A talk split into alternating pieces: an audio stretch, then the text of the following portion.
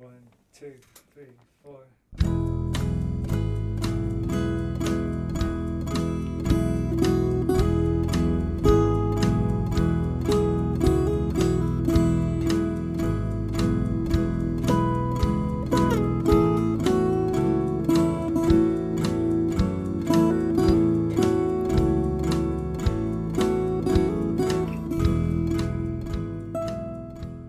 You are listening to Skylit, the Skylight Books podcast. Skylight Books is a general interest bookstore in the Los Feliz neighborhood in Los Angeles.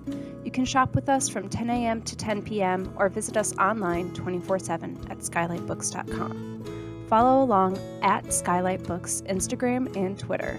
You can subscribe to the podcast on Podbean, iTunes, and Spotify. Thank you for listening, and now on to the episode. Hello, lovely listeners, and welcome back to Skylit. This is the Skylight Books podcast, and I'm your host, Hallie Perry. Skylight Books is an independent bookstore located in the Los Feliz neighborhood of Los Angeles, California. We are open every day from 10 to 10 for curbside pickup and ma- masked in store browsing. You can shop online at www.skylightbooks.com. Today, I am here with Rafia Zakaria, whose book, Against White Feminism Notes on Disruption, comes out on August 17th from Norton. Rafia Zakaria is author of The Upstairs Wife, An Intimate History of Pakistan, Veil, and many essays for The Guardian, CNN, and the New York Times Book Review. She is a regular columnist for Dawn in Pakistan and The Baffler in the United States. Welcome, Rafia. I'm so happy to have you here today. Hey, Hallie, how are you? It's great to be on the podcast. We're so happy and thrilled to have you here. Um, and I am especially excited to hear you read a little bit from the book. Okay, well, here we go. Uh, this is from the author's note of Against White Feminism. And I have it here up front.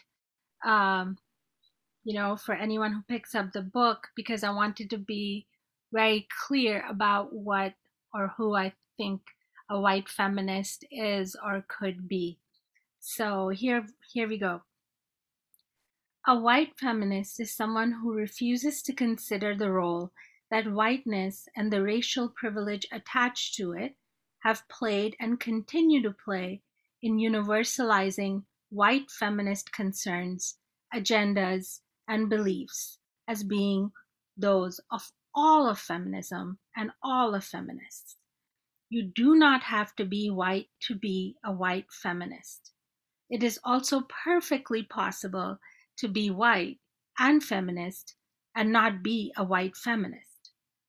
The term describes a set of assumptions and behaviors which have been baked into mainstream femini- Western feminism rather than describing the racial identity of its subjects.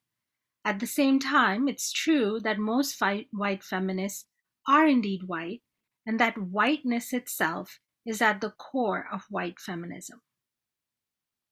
A white feminist may be a woman who earnestly salutes the precepts of intersectionality, the need for feminism to reflect structural inequalities drawn along the lines of race, faith, class, disability, etc., as well as gender, but fails to cede space to the feminists of color who have been ignored, erased, or excluded from the feminist movement.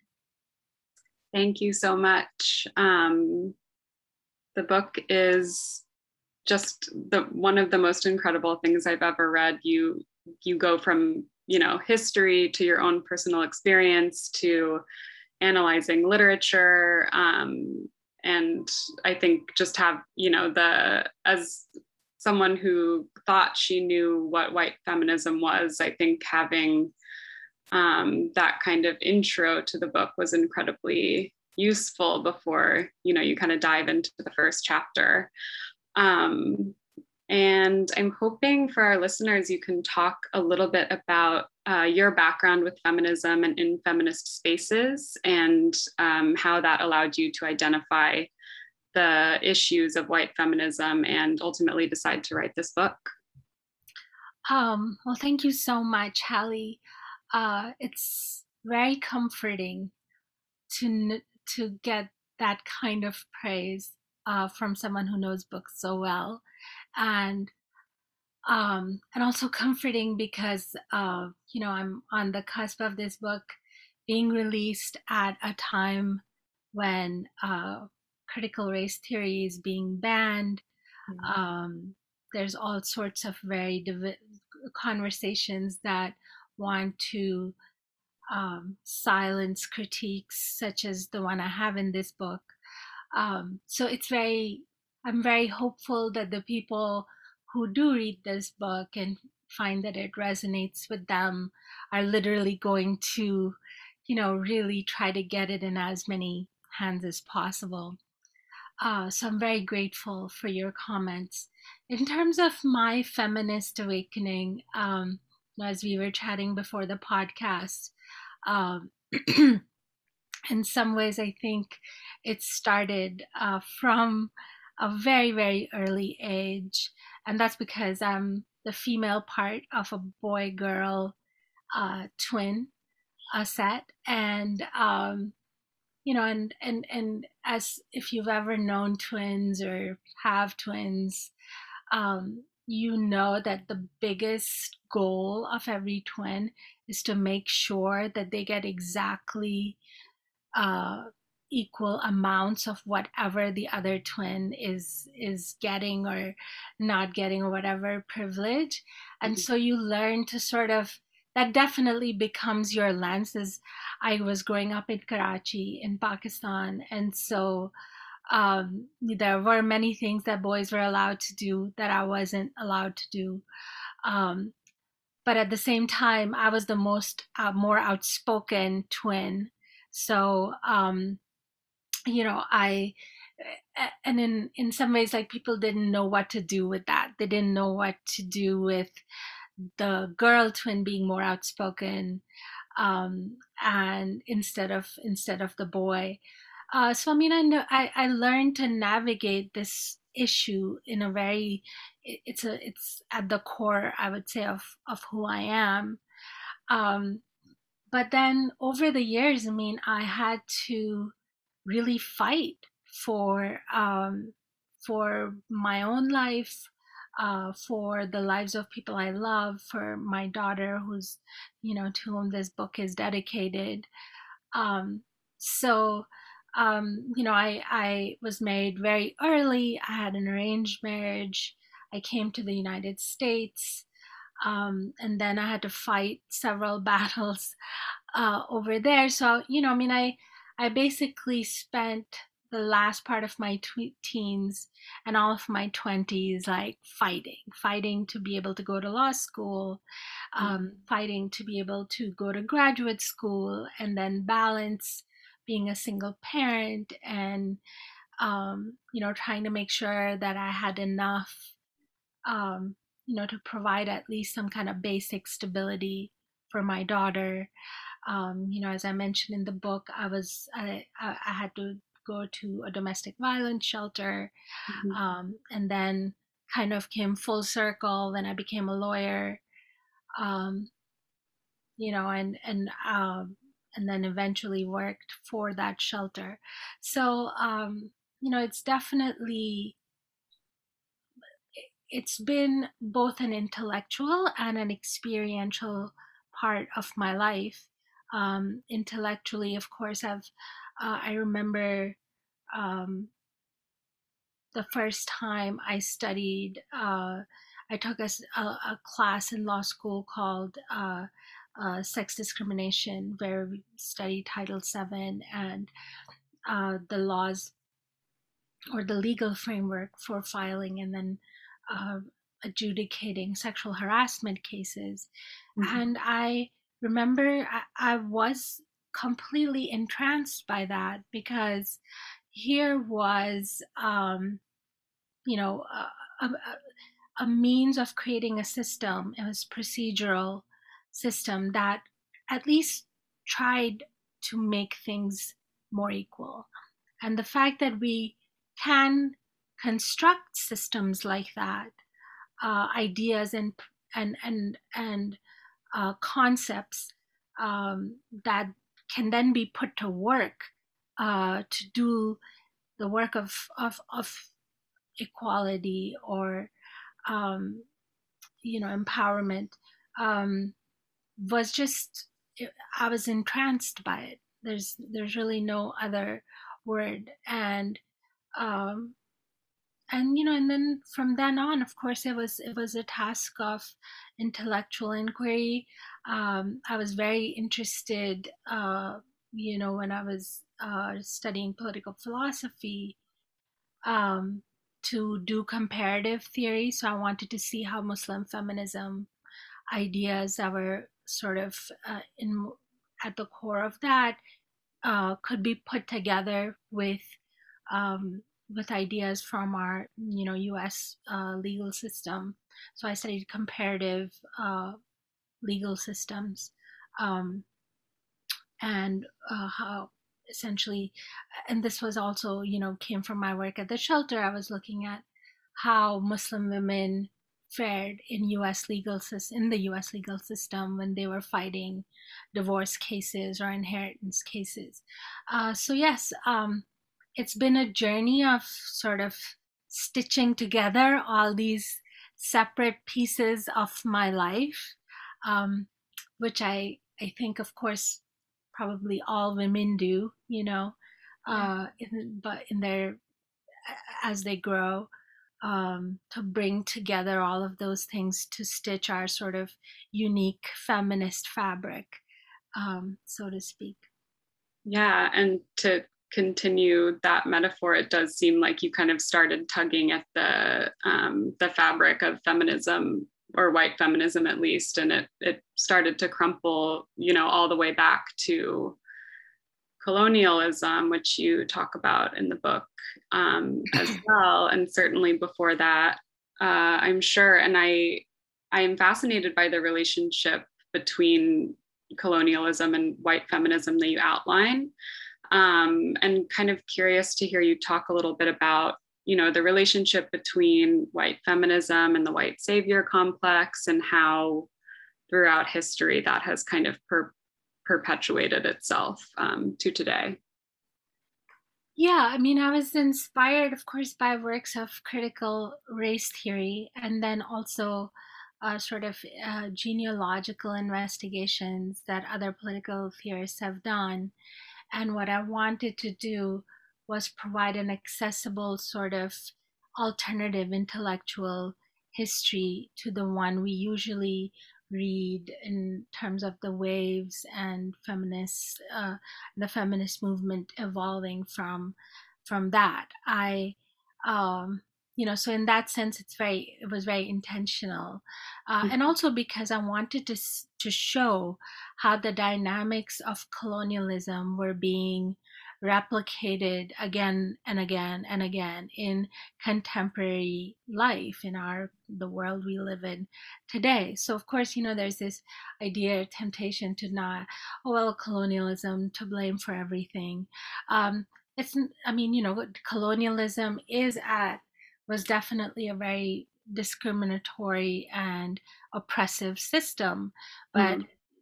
the the real tragedy is in our refusal to sort of stop that oppression from being replicated again and again and again in what we do today so you know i wanted to uh, and and also bring forward um this idea of um of the fact that there are a lot of black and brown feminists whose work is just simply not acknowledged and recognized. But I was, you know, the question I guess that I had when I started this book was I do see all the efforts that are being done, say, you know, to make literature more diverse, to um, bring uh, women of color into the feminist canon, to have uh, more stories about Black and Brown women published and in the public discourse. I could see all of that. Um, but at the same time, I didn't feel like it was making a difference. I felt like you know those efforts have been happening for a very long time mm-hmm.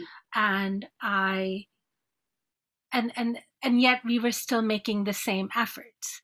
Um, you know, so uh, when I read Audre Lorde's speech about uh, that she gave at the Nor- uh, National Women's Associ- Study National Women's Studies Association uh, conference. I believe the date is 1979, but it could be in a little bit after that. Mm-hmm. And you know, when I read that speech that's quoted in my book, I, my heart just broke, right? Because she's yeah. talking to an audience of white women and she's pointing out the ways in which just within that conference, white academics, white women have been dismissive of women of color, have, um, you know, in a very entitled way asked, well, how does this relate to me? How does mm-hmm. this, how does this relate to me? Um, and when I saw that, I was like, wow, I mean, like this is just on and on and on. I could make this exact speech today and it would be perfectly relevant and those instances would definitely have happened at um, you know at a at any like conference where uh, that was on this topic um, and so i set about um, trying to show trying to create an argument that would show white people in particular white women um, why um, women of color and their work and their voices were still at the margins were mm-hmm. still sort of at the fringe and the real sort of meaty conversations were taking place without them yeah. uh, because it's like you know we created these very um, these the, these small sort of uh, compartments in which we can put women of color, but the the the whole rest of the box is still filled up with white women. Mm-hmm. Um, so yeah, so that was the question that I uh, kind of was getting at when when I started this book, and so uh, in my mind I thought, well, what's the story that I want to present to women so that they see that this it's not just one thing you know? It's not just oh we have to change the media uh, or oh we have to change how we define empowerment uh, or we have to change international development and the programs that we create to quote unquote sort of white help what you know non-white women mm-hmm. um, and that this is what i came up with um, I think it was a pretty good good um, thing that you came up with to to start kind of you know educating people about about what white feminism is, um, which is what you were mentioning in the um, earlier, which is that it's just about centering the white feminist perspective, which seems to be kind of just like an inherent thing um, that people don't even realize they're doing. Yeah, I uh, mean, like, you know, it's that the quote I have uh, from Gertrude Stein in the book really kind of, I think, encapsulates white privilege, right? Is mm-hmm. because it's this white woman who obviously is not considered equal to men in her own country in the in in Britain at the time. Mm-hmm. and then she goes off to the the colonies where um you know she's treated with great deference because she's white. And she goes I'm a person. I'm a person here. Um you know and, and she's a person there of course because she is white and and whiteness by itself accrues so much privilege that it almost like you know it, it overrides her gender so that mm-hmm. she is worth more than you know a brown man mm-hmm. um and uh and white men who you know were the architects of colonialism are are willing and feel comfortable with sharing their privilege with her um yeah wow um, you mentioned uh, publishing a little bit before and the efforts that uh, that publishing houses have been making. Um, and I also saw that you tweeted um, that you were going to talk about the barriers to publication that you faced um, when writing this book. And I was wondering if you wanted to talk a little bit about that here today. Um, sure. Um, you know, I mean, first of all, I would say that um, you know, I don't, I don't think that this book.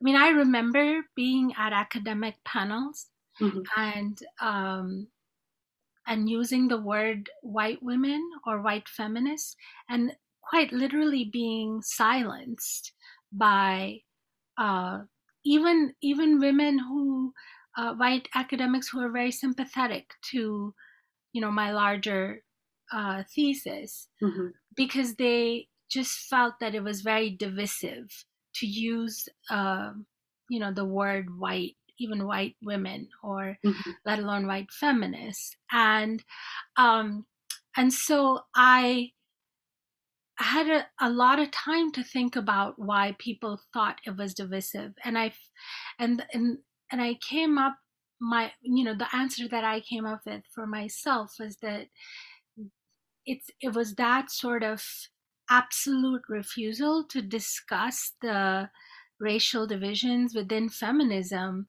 that was holding feminism back mm-hmm. because we didn't feel that we were equipped to have this conversation in a way that we could have it and then still come together as feminists. So mm-hmm. I very obviously I very much think that we do, but um, you know, but it took sort of an I would say an evolving um, moment of racial reckoning to uh, convince people that this book was even necessary. But even mm-hmm. then, when I came up with the idea for this book, I, um, you, um, you know, and I wrote it down. My agents at the time said, absolutely not. Like, this wow. is not going to be a, you, this is, you can't, you shouldn't do this. You can't do this because no one will buy it. Um, mm-hmm. you know, no one will publish it. Um, or if you may get like some you know and there was like small academic press somewhere to publish this book and um and it almost ended there to be honest yeah it, it really almost ended there because i i really trusted my agents and um you know and they were definitely had very progressive politics and and i just thought okay well you know no, this isn't going to be a book. And it was just, I was very lucky uh, to have my current editor who, um, you know, who really supported the book and who was very patient as I wrangled through a lot of different ideas and uh, ways of formulating the argument. Um, so both my editors, you know, at Norton um, Alane Mason, my editor at Hamish Hamilton in the UK, Hermione Smith, you know, Hermione Thompson. Mm-hmm. Um, they both um, were very, very helpful. But, but yeah, I mean, but that gap from like, um, from you know an agent completely like dissing this and saying like what on earth um, to getting to an editor was like yeah. a very huge it's like a very dark place mm-hmm. and um and so uh, so there's that uh, and then of course like continuing i mean uh, i won't lie that it's been hard to get uh, you know definitely many of the very prominent even very woke like white feminists to endorse the book uh, even some that I've known and who've uh, admired my writing prior to this book. Um, and um, and some of it, some of that has been surprising to me, and kind of a whole separate layer of uh, just feeling disappointed. Um, but but you know there are a lot of obviously white women like you and my editors uh, publicists everybody who have who have supported the book who are continuing to support the book but it's easy to kill like you know for everyone else you know um, editors at other publications who assign reviews um, you know critics who write about books etc etc it's very uh, easy to kind of kill a book, you know, mm-hmm. or, or sideline it. Uh, there's so many books that are published. We're at this time where book sales aren't, you know, aren't doing that well, uh, more or less, and so it's easy to just kind of put it to the side, you know, um, and and that's enough to sort of passively um, refuse to engage with with what it's saying. Um, so yeah, I'm kind of just really hoping that the people like you know like you and others who feel strongly about this issue will be very sort of assertive about um, not necessarily just you know like buying the book, but just about creating conversations around it so that um, I don't mind I don't mind my words or my work being the punching bag so long as it enables conversations um, among women, you know, uh, black women, white women, women of color. Um, so long as that happens, I'll be super pleased. Yeah, and you know, eliciting a strong reaction from people too, I think is a testament to the book as well, because it is, you know, that you wokeness can kind of disguise uh, the perpetuation of white feminism. It's it feels like there's more layers that reading this book help you know me as a white person and um, other white people who read the book and and everyone to kind of look at their own role in in the in the topic so yes and also perhaps recognize that that th- there's not necessarily always a malicious intent to being part of a structure that oppresses you know? So i don't think that like even a lot of white women who kind of haven't done this sort of self-examination about how they might be complicit in racist structures i'm not sure you know i don't i'm not saying that they're all um intending to kind of say okay well so what you know um right. i think they just they you know they they just haven't had i mean I, I i think that they haven't had an opportunity to think about it and then also be given you know uh, uh, given ideas of what they can do as people about it which i which is you know what i've tried to do so it's very much you know it's it's critique but it's also a, a call to creating a more meaningful collective. Um, you know and i definitely think that that collective is is possible and necessary. Mm-hmm. and and i do love that the book is kind of aimed at being you know it's the subtitle is notes on disruption. It's it's not just um, an academic examination of a topic but actually engages um, the reader and I know why I read the book. Uh, for me, and for other people like me who you know benefit from the culture of white feminism, um, or might even not know what that means. What? Why should they read the book? What do you hope people take away from it um, when they read? Um, well, one of the things I wanted to do, and I think that is um, you know, particularly relevant to the white women who would read this book is number one, I wanted to take them through the experiences of these sorts of microaggressions and exclusions in particular situations, you know. So I describe in the book what it's like to sort of be told that, um, you know, you're you and your culture are really available for consumption mm-hmm. you know like at that fair where like white women are going from one stall to another buying like little tchotchkes and then the money's going to go to here or there but you know they're not particularly engaged in terms of understanding these cultures um, and you know i give examples also of you know from from everything from being in a, a feminist a gender studies seminar where I'm, where there's really no room to discuss Muslim women except as you know sort of these orientalist examples of, of oppression so i mm-hmm. wanted them to see these very real life situations that happen to women of color uh, all the time.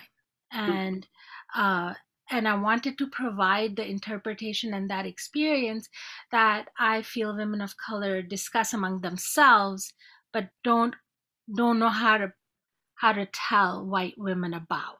You know. Mm-hmm.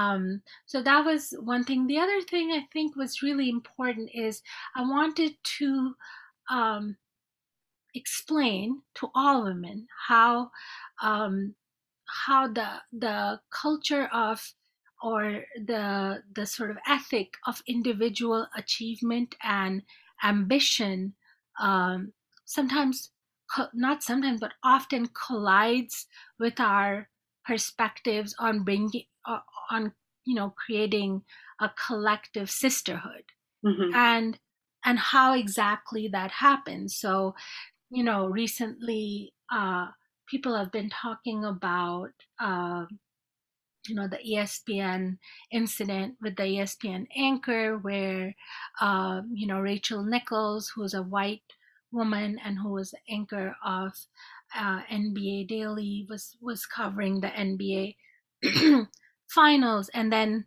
she was suddenly replaced by uh, this was this is from last year uh, was replaced by an african american anchor um, maria taylor.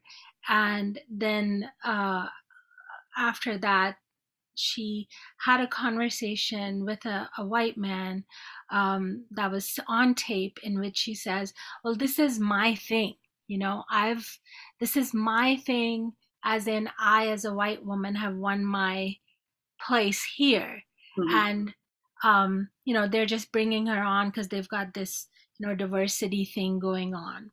Mm-hmm. And that, you know, conversation has sort of uh, incited uh, a, conver- a, a more public discussion about what white women feel about their position and what they think of um, you know uh, women of color in this case black women who are trying to get uh, be in a similar place and there is this attitude among white women that they uh, have won their spot fair and square mm-hmm. um, entirely justly and so they're entitled to it and other women like black women who are trying to sort of get to the where they are are encroaching about, upon space that they haven't won and that they're getting only because of concessions to their race and commitments to diversity. Mm-hmm. And I've written about this for CNN. And the reason why I bring it up here in our conversation is because you know that's a that's a real illustration of what I mean by our ambitions collide with our white women's ambitions collide with their feminisms mm-hmm. uh, because you have a situation where and and I and I completely admit that that the defensiveness is expected. I mean, you know, you it's not that they haven't fought for their position. It's just that um, you know their position has uh, some you know some of the concession or some of the advancements that they've earned are because they're white. Um, and so, uh, how to sort of tread that tension between, uh, you know, white women respecting that if a black woman is taking their spot, uh, then they have earned it too. you yeah. know, and so it became this moment for me when I really started to think was that what is this word? So white women amongst themselves are, you know, seem to be able to talk about the fact that they look at black women as interlopers, um, you know, but they they won't say it to, you know, in in a general conversation, but to other white people, they're saying it, and no one is being called out for saying that that's a racist belief to have. Um, you know, to say that I'm entitled to my position, but if she got it, well, that's diversity and etc. Um, and it becomes a kind of kabuki play on both sides, right? Where now white women are having this conversation where they think it's just diversity that gives other women chances. And then, you know, women of color and black women are are talking about it and saying, well, of course she's not gonna let me do this because she doesn't think I deserve it. Um, mm-hmm. and in the end, of course, like with that story, the white woman got to stay you know, Rachel Nichols has kept her position with ESPN, and Maria Taylor is the one who had to leave, and now she's with NBC Sports. Mm-hmm. Um, but it's you know, it's just it's just one recent iteration of um, of of how this plays out and how it's become an impasse um, that needs to be overcome yeah because it's it's com- it's structural at this point exactly. Um, do you think when did you start writing the book? Um, i'm curious if the if kind of the events of the last year and a half and the emphasis on uh, black lives matter has changed the conversation about white feminism at all or about how you kind of um, thought as your book in the world thought of your book in the world? Um, i have been thinking about this for a, long before uh, Black Lives Matter. Mm-hmm. Uh, you know, it's just that it was very difficult to find spaces to publish it. Uh, one of my editors, Sam Haselby at Aeon, I think uh, we published a piece 2014, I'd like to say, um, you know, where I was I was talking about how, um, you know. It, in relation to the veil and the bans on the veil in France and and all of these other European countries. And I was talking about how when uh, British colonialist women, white women, went to India for the first time, they thought that they were covering too. Un, they, they thought that they weren't covering enough.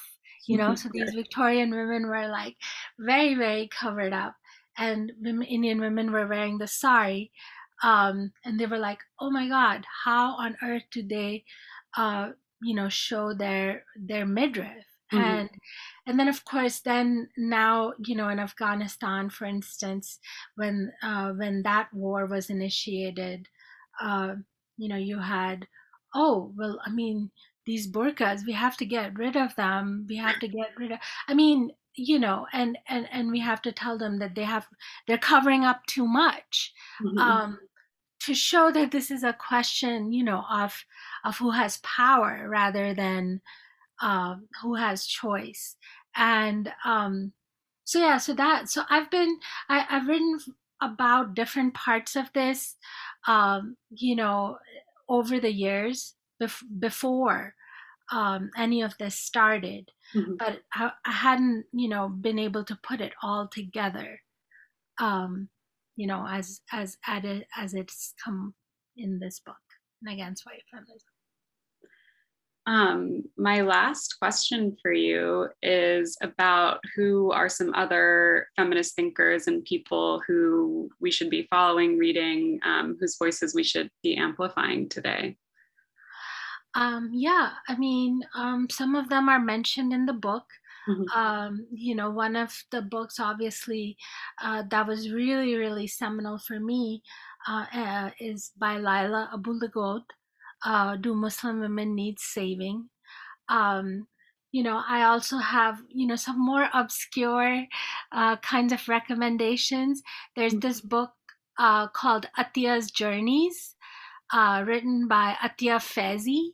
It's A T I Y A, Atiya's Journeys, J, you know, Journeys. Mm-hmm. Um, and it's a book written. It's a it's a diary, uh, in, and it's been translated that a woman uh, from uh, India wrote when she was studying at a teachers' college in the UK in the 1920s. Wow. And I think it's a, just a really fascinating book because it it reverses the dynamic. You know, it's not just like white women always going to brown lands and then writing about it.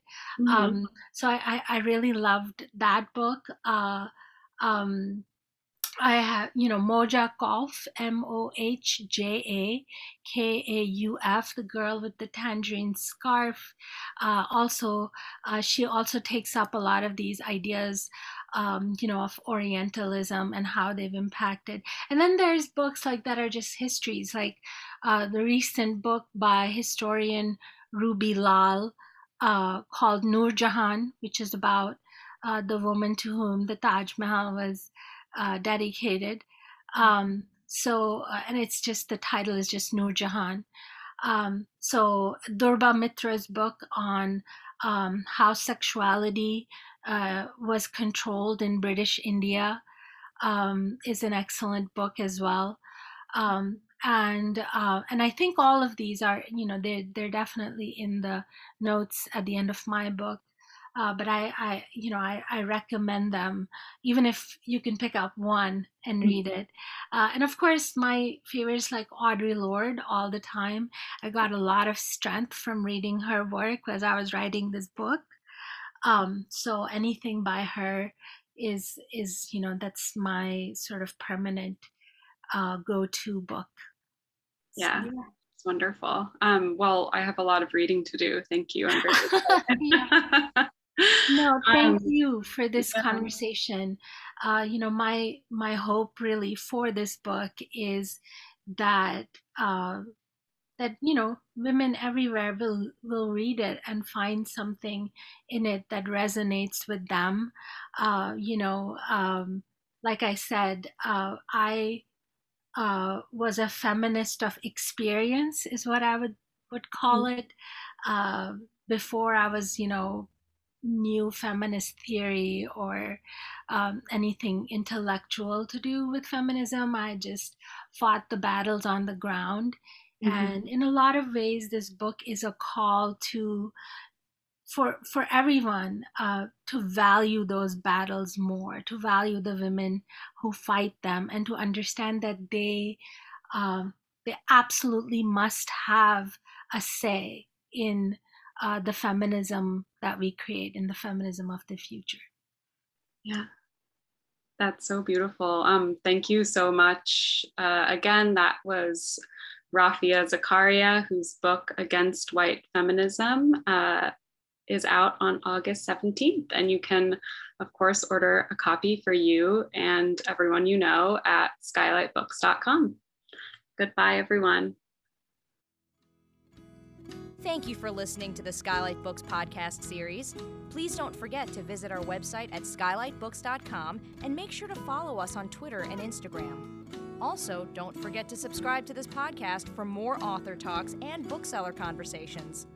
You can find us on Podbean, iTunes, and Spotify. Stay safe and healthy, and we hope to see you back in our store soon.